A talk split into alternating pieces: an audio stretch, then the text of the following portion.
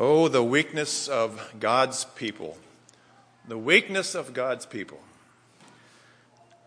A friend of mine, older and wiser than I at Stumptown Mennonite Church, we would talk about these things sometimes. And he would just shake his head sometimes and say, Oh, people, people. And then he would say, And I'm a people too.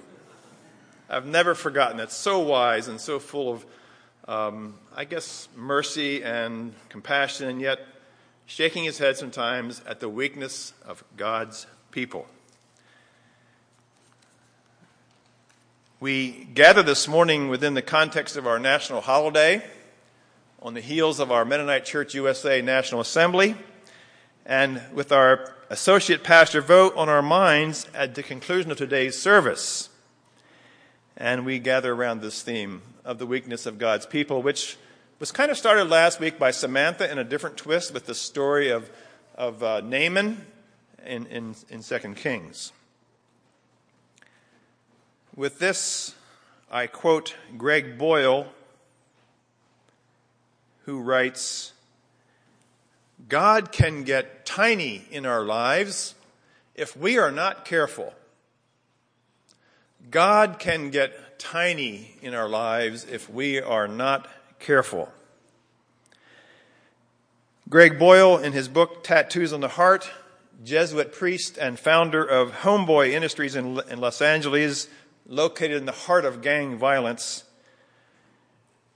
And I wonder, have we ever felt that God has become tiny in our lives, in our church, in our nation? Did Jesus ever feel that way? In our Mark text, we find that Jesus has arrived in his hometown of Nazareth. After a whirlwind tour of scattered villages in Galilee, he's been healing and teaching all kinds of people, and they're flocking around him like ducklings to their mother. All kinds of people.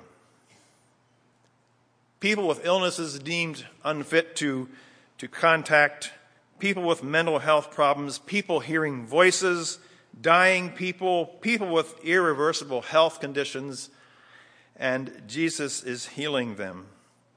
And all the while, he's telling them stories about insignificant mustard seeds growing into important plants in the life chain.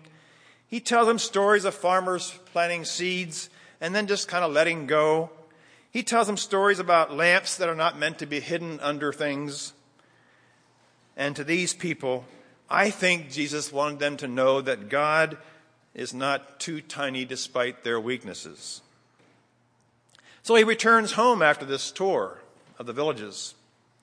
And there's his mother and father, not his father, his siblings, his mother and his siblings. We think Joseph is gone by now. And guess what? He's invited to speak in his hometown synagogue. Now, that's an honor. I have felt that honor at Forest Hills Mennonite over the years to come back and speak once in a while. And so there he is among neighbors and friends and lifelong relatives and school classmates, and he begins teaching in a way that just kind of leaves them, you know, dumbfounded. You know, who is this guy? We, we know him. This isn't the same fella. We can't believe this is the same Jesus we knew all these, these years. And where did he get all this wisdom? And, and what, how can he do all these powerful things because isn't, isn't, he the carpenter's son that, that helped me repair our door seven years ago? Isn't he the carpenter's son who smashed his thumb with a nail, with a hammer, and hitting the wrong nail and so forth? Aren't his sisters here with us now and his mother? And, you know, these questions kind of are revealing, aren't they?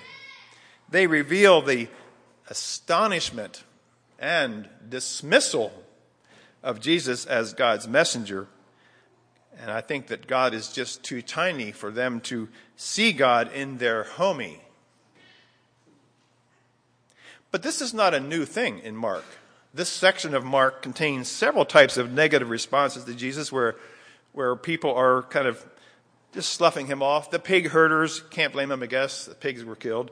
Uh, the disciples in the boat with Jesus. The mourners who tell a family not to bother calling Jesus because their daughter's already died, has already died.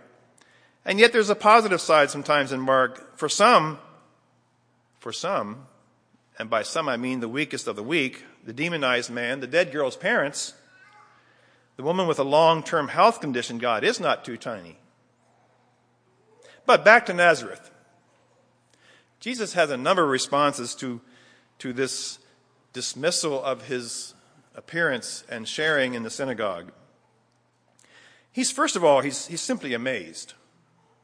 I think maybe he was kind of expecting just a little bit of kudos for coming back home and, and sharing in the hometown.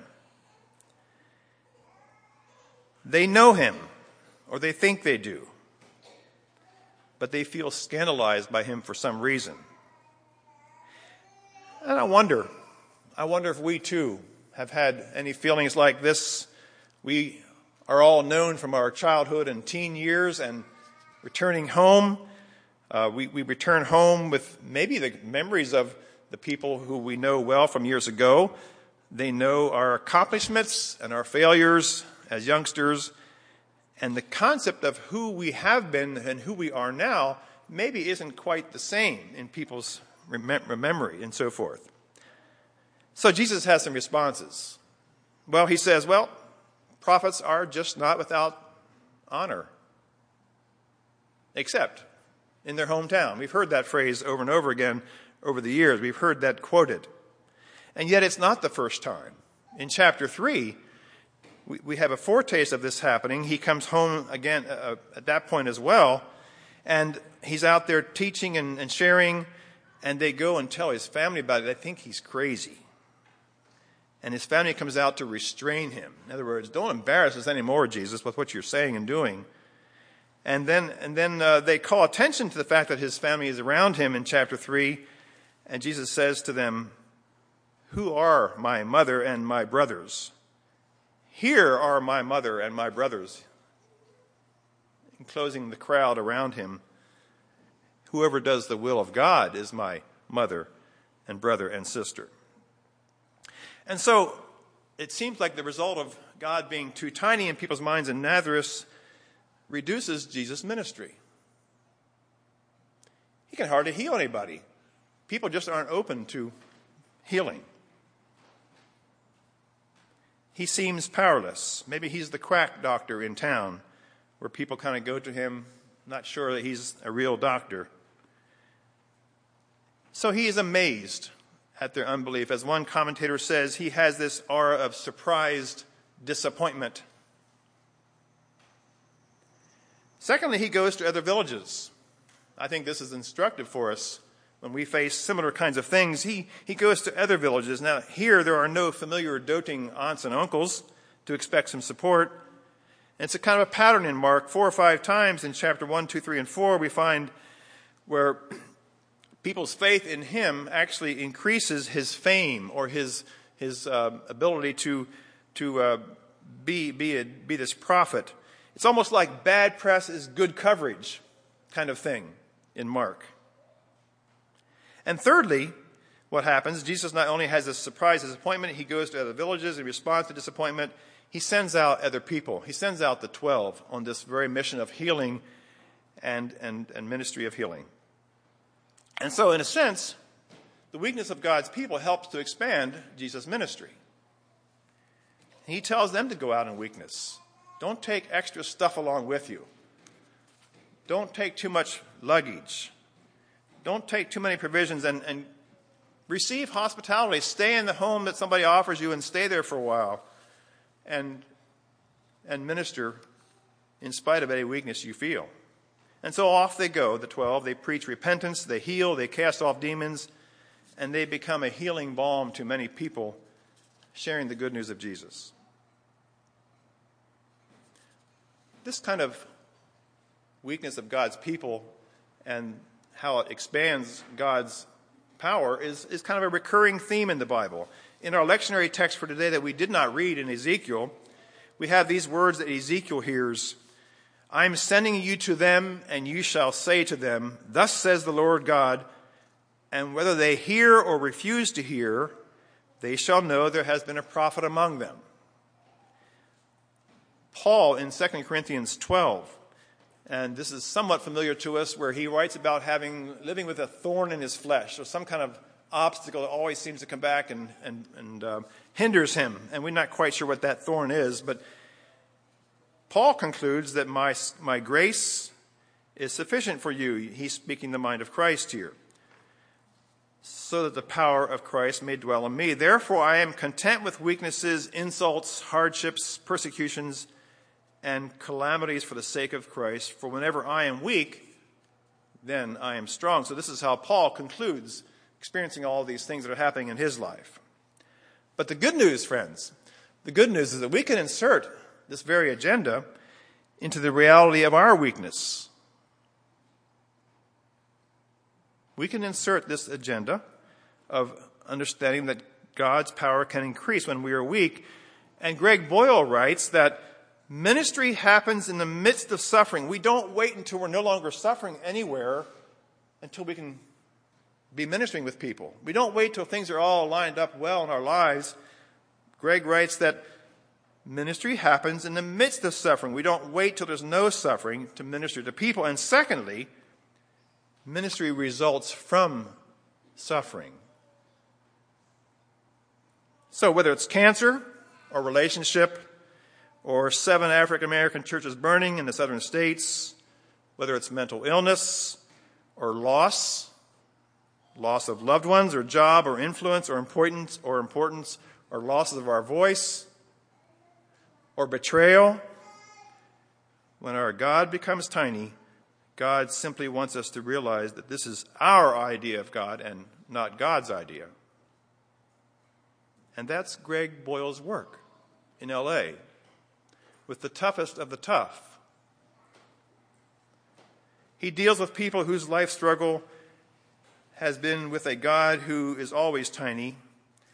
And if he does anything well, he helps people to discover that we are enclosed in God's goodness, not in God's powerlessness. And that's our work, my friends, here at East Chestnut. Despite our weaknesses, our work is to help people discover the largeness of God. Greg will say to people, You're great in response to phrases like this. This is the end of the world, isn't it? And he hears this stuff all the time. And he says, No, of course it isn't. You're great. And for me, what is my reminder of this greatness of God when I think God is too tiny? And by the way, Matt, that was my response to your question. I think I come here because sometimes I think my God is too tiny. And I need to be reminded that that's my thought. So for me, it's Luke 15 the story of the father and the two sons. This story, for me, above all others, reminds me that God is not too tiny for me and for you. Otherwise, God can be tiny if we are not careful. Amen.